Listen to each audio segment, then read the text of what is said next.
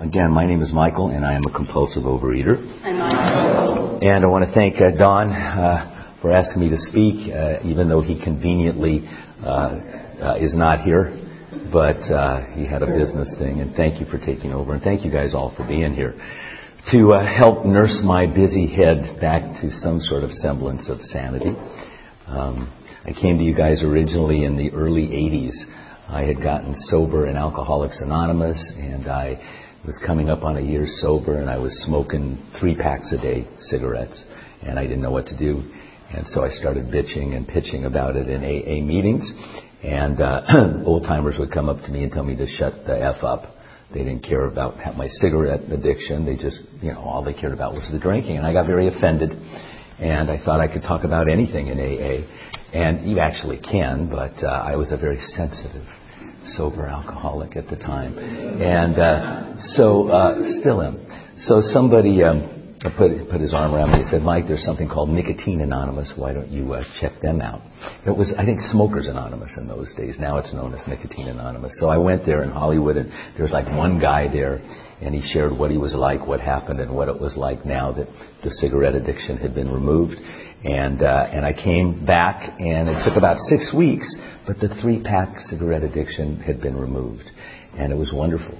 And uh, he nominated me secretary of that meeting shortly after, and there would be many weeks that I'd show up with just a big book and a format, and I'd be the only person there.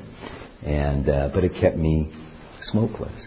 But the only thing is, is I put on 30 pounds in 30 days, and I started eating very compulsively. It wasn't the first time that I was eating compulsively, but it was the first time I was aware of it because I was sober, you know. And uh, and then so I went to my AA meetings and started bitching about the Haagen Dazs and the pizza and the the yogurt, whatever the hell I was putting in my body. And and those same old timers said, "Don't you ever learn what's wrong with you?" But I did learn because I knew there was Overeaters Anonymous, and I came to you guys, and I. But I didn't say anything. I just like hid out in the back and I kind of listened to what you said. I, I hate to ask for help, and even worse than that, I hate to tell on myself. Uh, that's such an important part of this program. When I mess up, and I mess up a lot, uh, I, I, I tell on myself. I'm accountable to somebody. And um, so um, I didn't tell on myself to you guys for about a year. And finally, you know, my weight was going up and I didn't know what to do. And I raised my hand. I said, my name's Michael. I'm a compulsive overeater and I don't, I need help. And, you know, I don't know about you, but when you ask for help, there's a higher power in this room that's pretty, pretty strong. So Matt M., uh, who lost over a 100 pounds, you know, gave me his number and he was very kind. And I called him the, the following morning and he wanted to know what I was going to eat. And I, um, I told him I didn't know uh, because I didn't want to know. You know, I, even though I was aware that I was eating like a pig, I didn't know want to know what specifically I was doing to eat like a pig. And he was very kind and he, he was very gentle. He says, "Well, why don't you write down before bed what you ate, and then call me the next morning and tell me tell me what you ate." So I don't remember what I ate all those years ago, but I do remember uh, it was probably uh, cleaner than. Um, than if I wouldn't have him to talk to, right? So I called him back and I got in the habit of what I now call uh, taking a fifth step with my food. And that's admitting to God, to myself, and to another human being the exact nature of my food, good, bad, or indifferent. And I still do that today. That really holds me in good stead. Um, a higher power really holds me in good stead because the person that I commit my food to, nine times out of ten, doesn't even say anything about it. But I keep asking my higher power, please God, let me make healthy food choices. And when I go in terms of the health instead of the calories, although calories are important because the more calories I put in my body, the more I'm going to gain. But um, I'm going to try to just stay focused on uh, try to stay focused because my head is all over the place. I teach little kids and uh, uh, kindergarten through sixth grade, and my kindergartners and first graders sometimes are just all over the place. And so we have a little routine. Hocus pocus, we will focus! Say it real loud. and then the second time we do it in, in moderation, hocus pocus, we will focus. And we go, focus, focus, we will focus. And I don't know if it gets them focused, but it sure helps me. Uh, so, um, all right. So I came to you guys, and Matt uh, helped me to get abstinent. And um, after a few few years with you guys, I started to get complacent. And I started to think that perhaps my case was different. And um, I, um, I, I have a mother that was uh, schizophrenic. Literally, she was in the early 50s. They had this uh, operation where they gave you a lobotomy. You know, if if you were suicidal and, and in danger. So my mother, you know, was one of the first to get that operation. And uh, she had a lot of shock treatments. She loved shock treatments because she said it was the only thing that shocked her back into reality temporarily.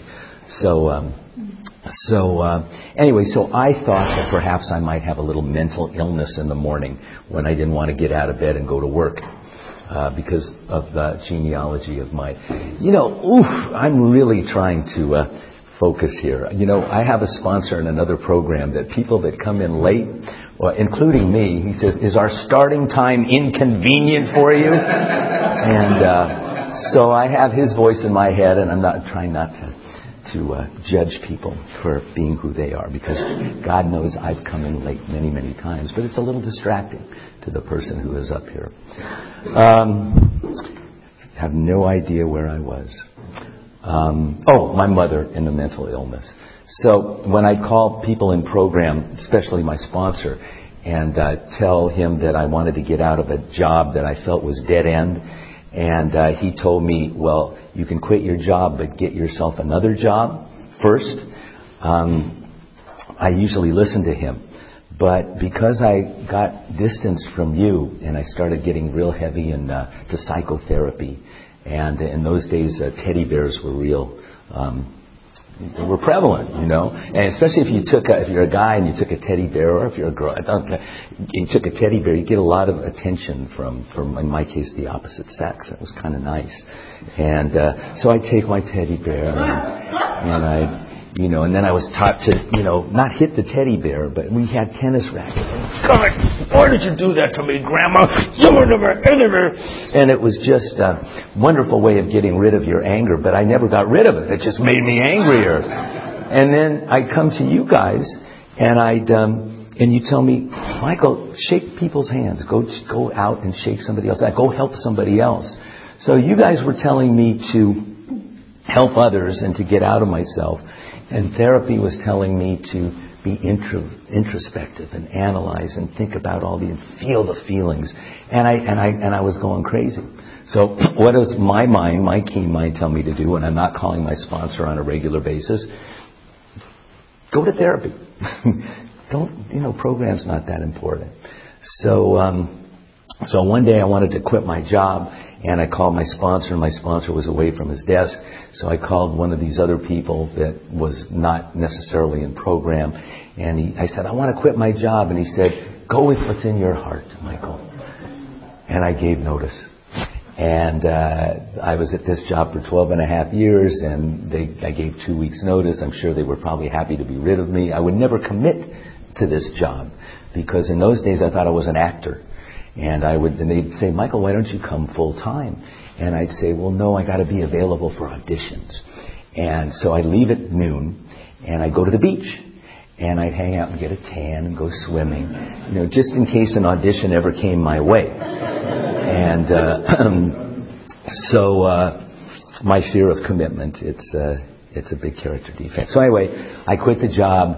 I'm living easy. I'm going to therapy. I'm going to the beach, and and rent is due, and, and I have a little bit of savings. And after a few months, the savings is gone. And the lady that I'm living with is not accustomed to supporting me in the manner that I think I should be supported. And uh, that lady is now my wife, by the way. And um, so it got scary. And I was looking at people, and the world turned ugly. I was in active compulsive overeating without necessarily practicing the disease, but my head was real busy and I hated everybody and everything. And I went to a meeting where I saw Dr. Paul, and Dr. Paul is in our big book, and he's got the story on acceptance. If you haven't read it, it's a great story. I relate to him a lot. And he stood up and he said that never in his 20 some odd years of sobriety had he had a problem to which the 12 steps did not offer him a solution. And to me, that was like a breath of fresh air because I was so far away from you guys. And um, So I was too afraid to ask him for his phone number, but his wife Max was sitting in the front row, and I came and go, "My name is Michael. Can I get his number?" And she gave me his number. And I, much like Matt did, you know, in my first days with you guys, he was sort of nurturing and gentle to me, and he asked me some questions, and um, he very um, simply uh, suggested that perhaps I get rid of all this extra curricular stuff. I was I seen three psych, three shrinks, three therapists, group therapy, and to put down the antidepressants that I was taking, perhaps. And uh, and I trusted him because he was a doctor. So I quit all this other stuff and I started uh, calling Dr. Paul, and they used him as a sponsor. Until one day he got angry at me because I called him one day and I told him I stayed home from work and I did some behavior that made me feel uh, bad.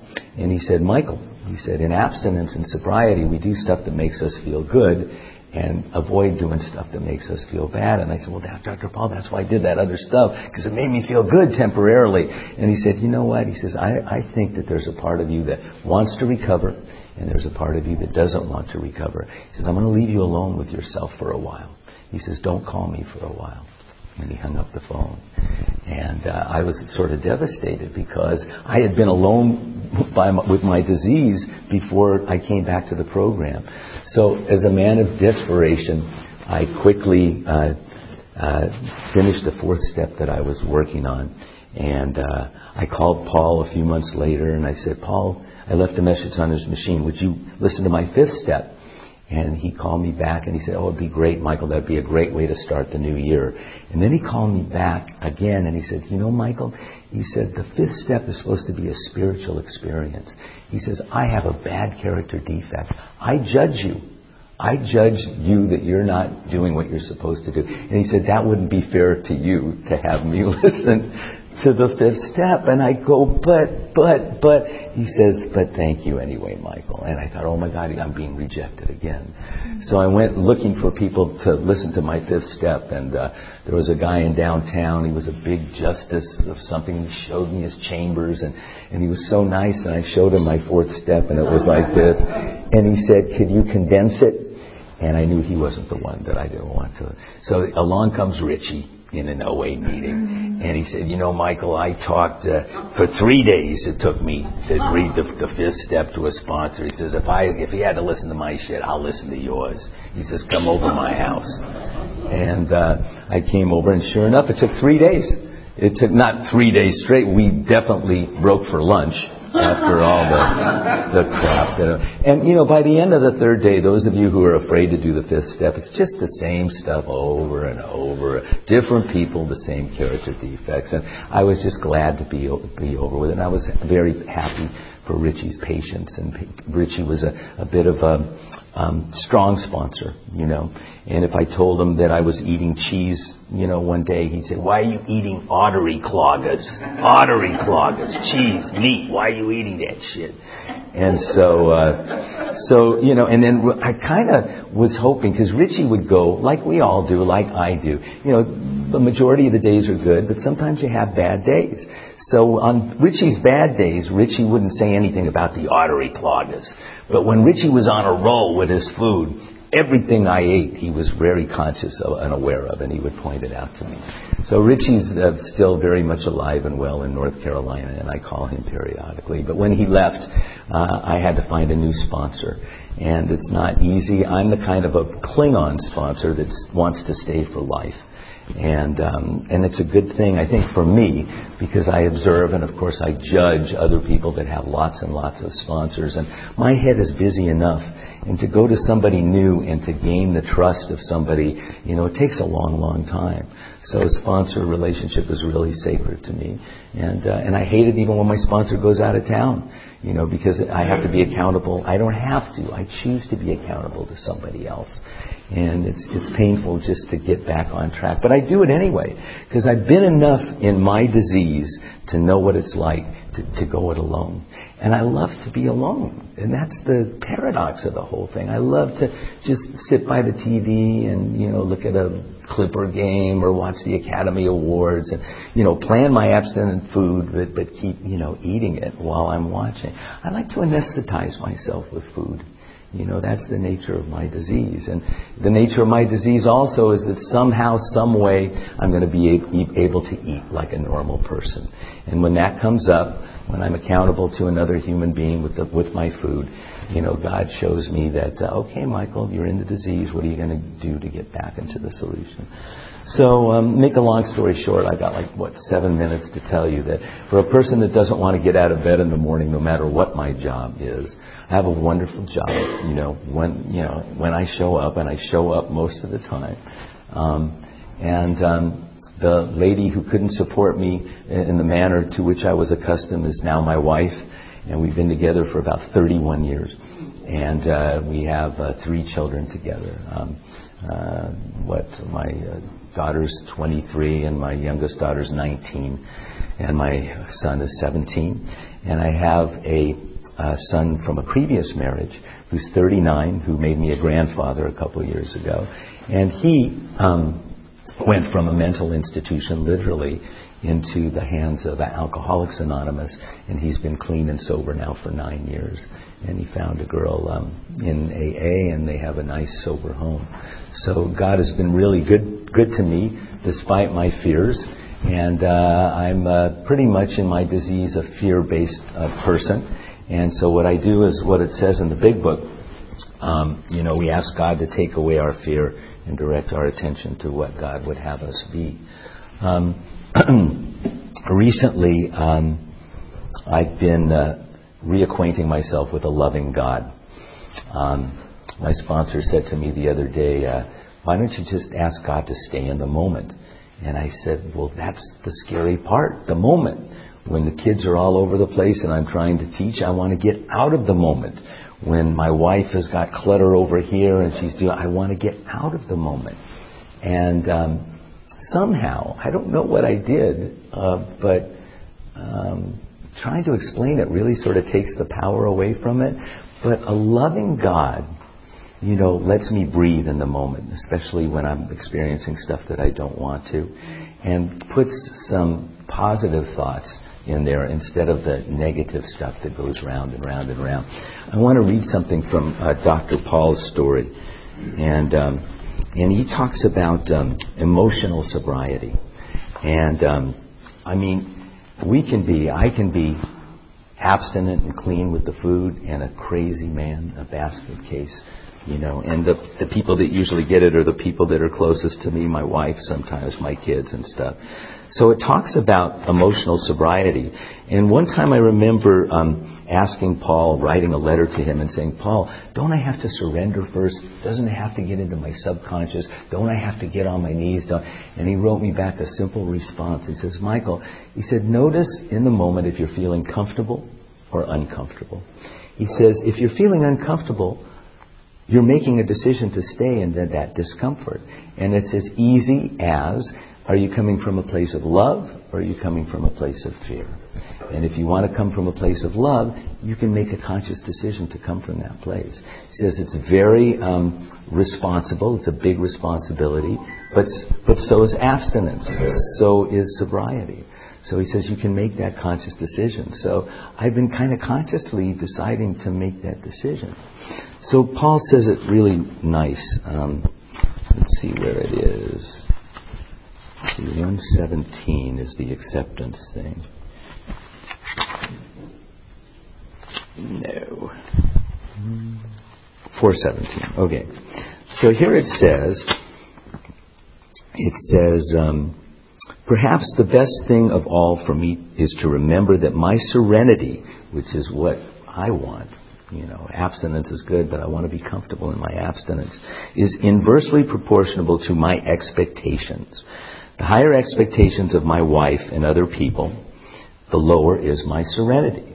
The more I want people to show up on time and not disturb me when I'm giving my pitch, the, the less my focus, the less is my serenity. I can watch my serenity level rise when I discard my expectations. But then my rights try to move in, and they too can force my serenity level down. That self-righteous anger is a bitch, I'll tell you. And we're not even allowed that, that dubious luxury that normal men have. Um, I have to discard my rights as well as my expectations by asking myself, how important is it really? How important is it compared to my serenity, my emotional sobriety? And when I place more value on my serenity and sobriety than on anything else, I can maintain them at a higher level, at least for the time being. Okay, at least for the present. Acceptance is the key to my relationship with God today. I never just sit and do nothing while waiting for Him to tell me what to do. Rather, I do whatever's in front of me to be done, and I leave the results up to Him. However it turns out, that's God's will for me. Paul later on would talk about doing the stuff you know, just for doing it. But if you do it with um, the intention of having love instead of fear, it usually uh, turns out a little bit better. I don't always do that. I usually, I'm trained in my program. I, am a pretty structured and disciplined uh, home group in, in my other program, right? And um, they teach you to ignore your feelings basically and just keep to go on to the next indicated event. So, um, so there's a little bit of a balance there. I mean, I got to acknowledge my feelings and talk about them, and uh, otherwise they're gonna they're just gonna end up in a binge. Uh, I must keep my magic magnifying mind on my acceptance and off my expectations. For my serenity is directly proportional to my level of acceptance. When I remember this, I can see I've never had it so good. Thank God for OA, for Overeaters Anonymous. So, um, that's my spiel. I've got like maybe one and a half minutes left. Um, the food right now, and but basically underneath it is just fear and lack of acceptance. But my cholesterol level is creeping up, um, and so uh, for health reasons, um, I found these little meat packets that I eat every morning, and now the pastrami and the beef is more prevalent than the turkey and the chicken. So what I'm committing, I'm trying to do, I'm asking God to give me the strength to do it, is to vary it one meat packet in the morning of turkey, and then one veggie cheese, and then one turkey, one veggie cheese, and to kind of cut out the pastrami and the beef you know, a day at a time and stuff like that. So I can get back to God and just get back to this acceptance. So anyway, I'm done. I appreciate you listening. Thank you.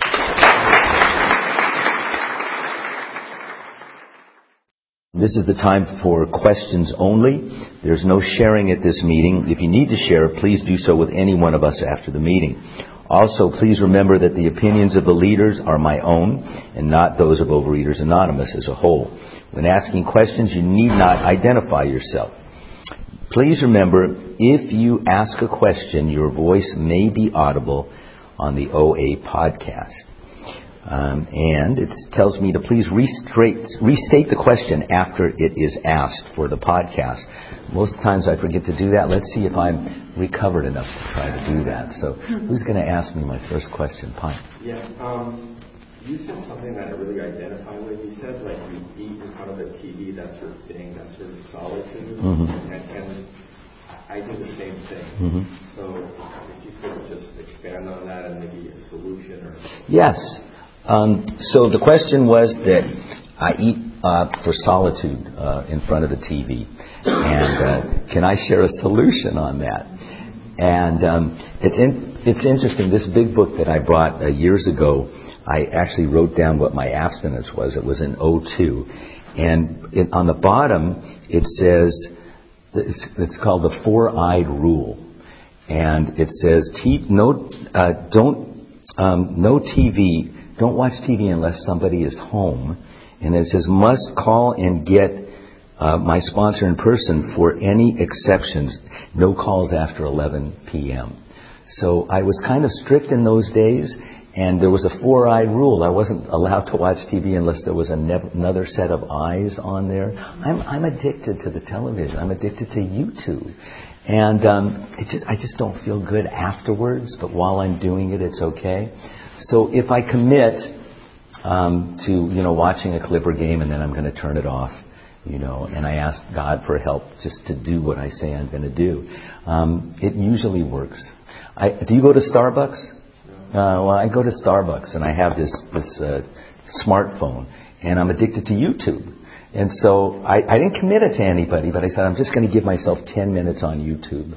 And I was drinking the tea and everything, and I was doing the 10 minutes, and then the timer left. And so then the head says, well, why don't you go to the library online and see what books are in the library, you know? I just, I want to avoid reality, and I want to stay in that as long as I can. So I think, a long story short, er, is the fifth step. If I call somebody and do it, if I try to do it on my own, I say I'm just going to set my watch. But when I take a fifth step, even if it's on somebody else's machine, somehow the power is there, and I and I can abstain from the behavior that I don't want to do. That really works for me. Not only with the TV, but with between classes if I'm crazy and stuff. Uh, I call and I say, and, uh, on the machine, I'm really afraid. I have a fifth grade class coming in. I'm taking everything personal. I'm asking God to remove my fear. I hang up, and that class, it's like another class. It's like my perception is all. So that fifth step helps. Call me. We could help each other. Okay. Yes, Adam. I'm sorry. You can go after Adam. Um, thank you for sharing. You're welcome. Um, what's your experience with higher power? Were you uh,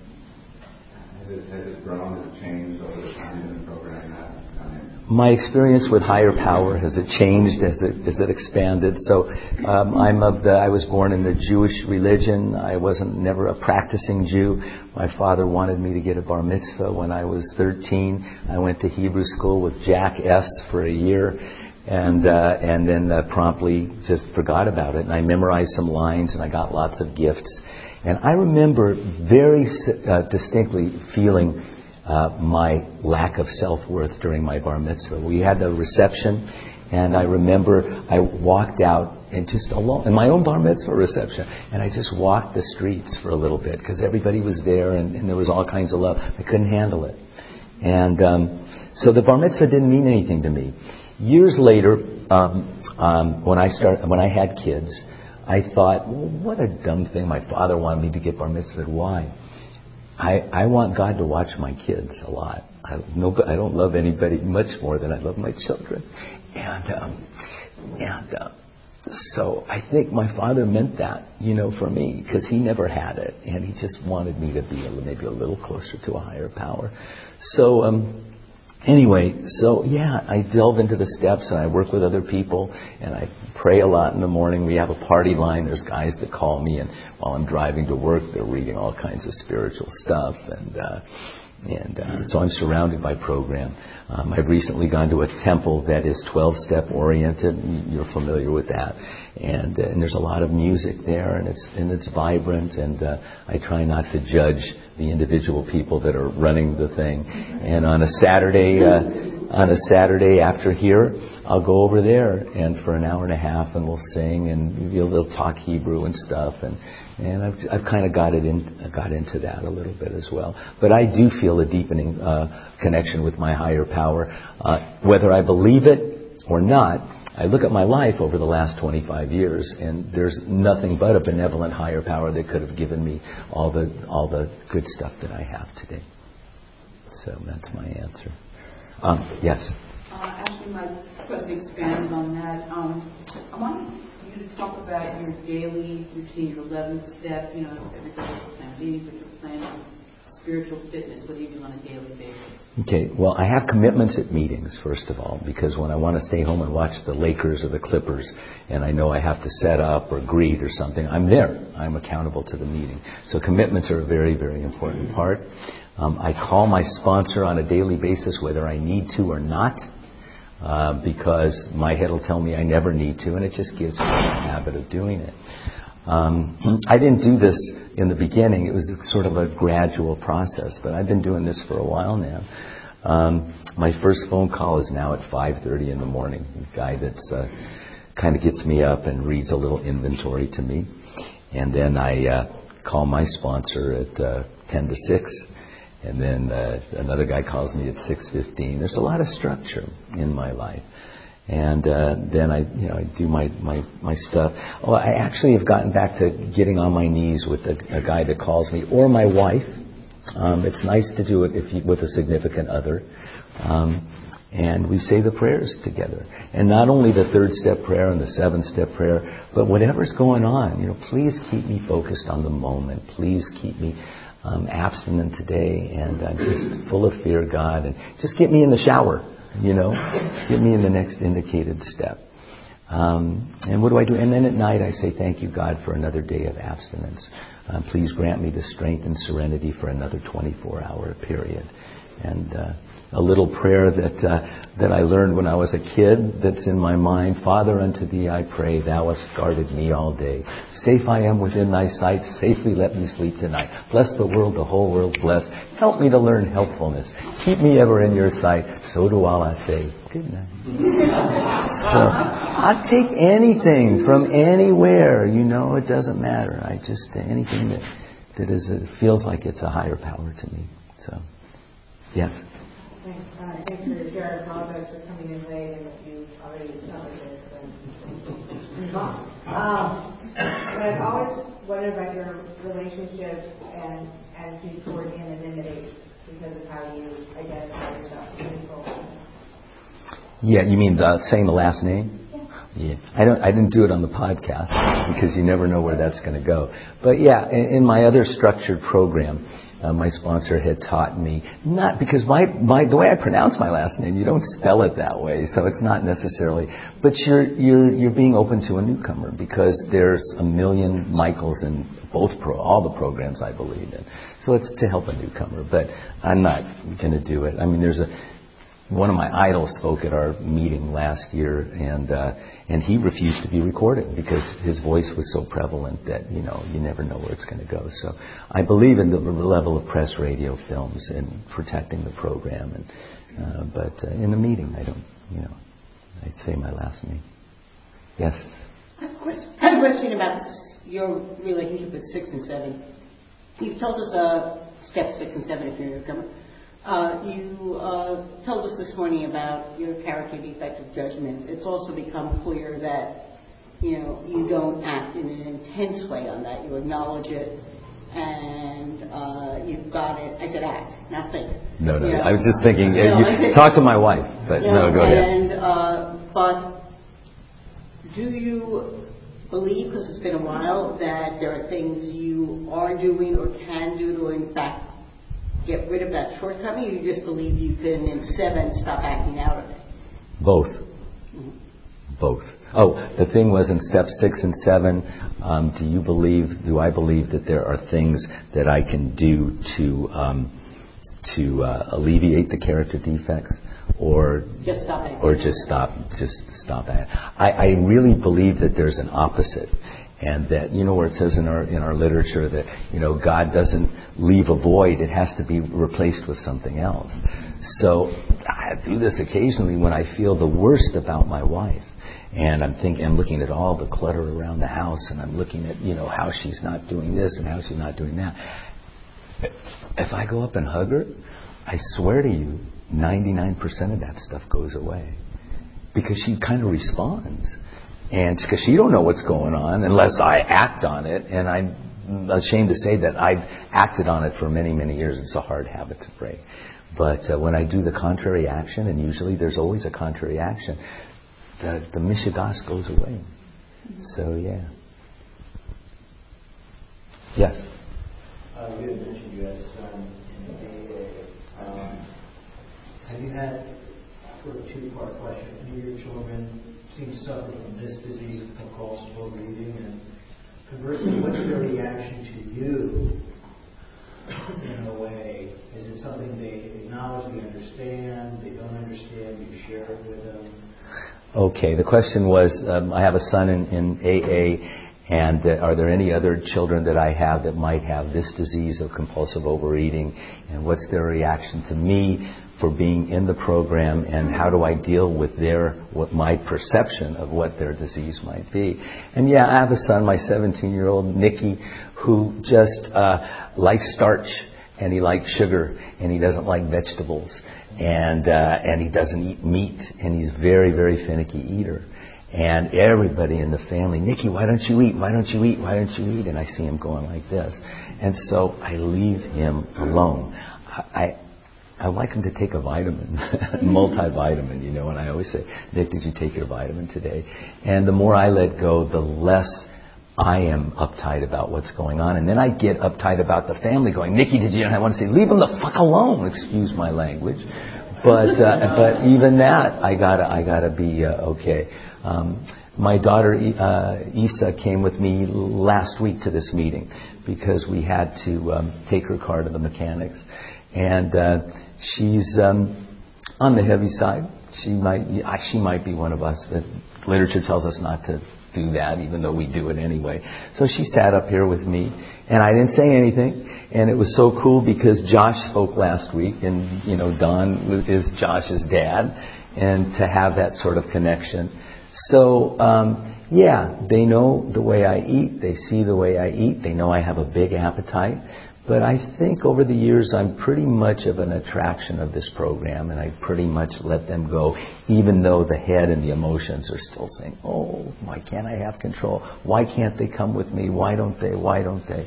When I let go of my son, my older son, who was clean, who was clean and sober, I mean, I, literally, I locked him up. I saw him in a mental institution. It was it was horrible, um, and um, five minutes how, how my intervention was that, and it really doesn't have anything to do with me, although my head thinks it does. I went to my AA sponsor and I said, could I, do you think I can make an appointment with Sean's psychiatrist and just tell the psychiatrist my story? And, um, and we did that. The three of us met and I told him my story, and because the psychiatrist wanted to put on more antidepressants. That was the. He says you're bipolar, you're never going to be off this medication. And so I said, well, this is what this is what I'm doing, blah blah blah. And the shrink looked at Sean and says, well, you know what? Why don't you go with your dad and check out his home group? And uh, he might save you a little bit of pain, you know. Why don't you do it? So my son trusted the shrink, you know, not his dad necessarily, but he heard that was like his first sponsor. And like I say, my kid's been off everything for nine years, clean and sober. He jumped in more than I ever did in that structured home group. So yeah, it's a hard thing. And then plus I go to another 12-step program that talks about uh, releasing with love. So that helps a lot. I, yeah, I, I have a village. Uh, newcomer and then Nick. Yeah, I, um, I, I mean, I'm new to this, obviously, but uh, I have a beautiful nine-year-old boy, and I see him kind of behaving a lot of ways like me, and and you just you want the best for your child. Mm-hmm. So I mean, is there something you can do to help him? Because he, I see him just just compulsively overeating. I guess you know. I mean, and I don't, I don't know what to do. Take him to the doctor. Right.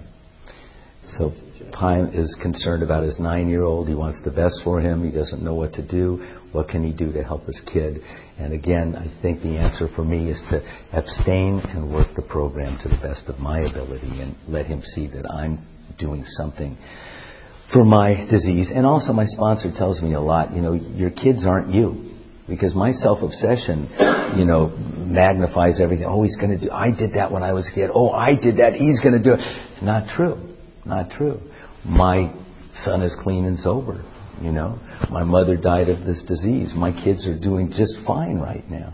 You know, so try not to. I try not to impose my self-obsession on my kids. They're not. When you start, when I start believing in a higher power, it's easier for me to release my kids to that higher power because they have higher powers as well. And if it's working in my life, why shouldn't it work in their life? So it's called let go and let the higher power. So Nick. Can you talk about the evolution of your abstinence through your time in life? The evolution of my la- abstinence. Eh? My food. You mean my food plan or my abstinence? Your definition of your own abstinence throughout. Uh, okay. Well, the my food plan. No, but well, the question was the evolution of my abstinence in my of abstinence. So my definition of abstinence would be taking a fifth step with my food on a daily basis. Okay, I usually abstain from recreational sugar. I don't eat cake. I don't eat ice cream. I don't eat that blatant. But you know that I eat that sugar-free yogurt. Um, Um, let's see. Um, pray and meditate on a daily basis. I call my sponsor on a daily basis. I take an inventory on a daily basis. It's evolved. I didn't do this all at once. And if you were here from the beginning of my pitch, you kind of heard a little bit about the evolution and how it's evolved. But every bit as important, is probably even more important than the food, is the conscious contact with a higher power. And I definitely get that from this program. Um, i try to take the structure and discipline I learned in my other program to, to Overeaters Anonymous because I can come here and judge you guys. My other program, you got to get there an hour early and you stay late and you show up for your commitments and you, if you're going to speak in front of people, you put on a coat and a tie, you know, to represent a program that's saving your life. Would you do it if you go to church? Would you do it for a job? Yes. So, okay, I'll do it. So, but I think I can get lax in this program.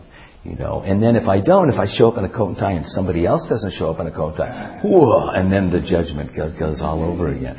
So especially to the people I sponsor and the people that are dually addicted, you know, take this program seriously because this program will kill you. And I just know that because I've been coming back so many, so many years and I know the truth. Today, uh, it can change. My sponsor is 55 years clean and sober. He says, I'm grateful to be sober. He says, but he says, tomorrow I may not be. That's the nature of my disease. So I had seven years in this program and I went out. So I don't want to, I want to go there again. Thank you for letting me share.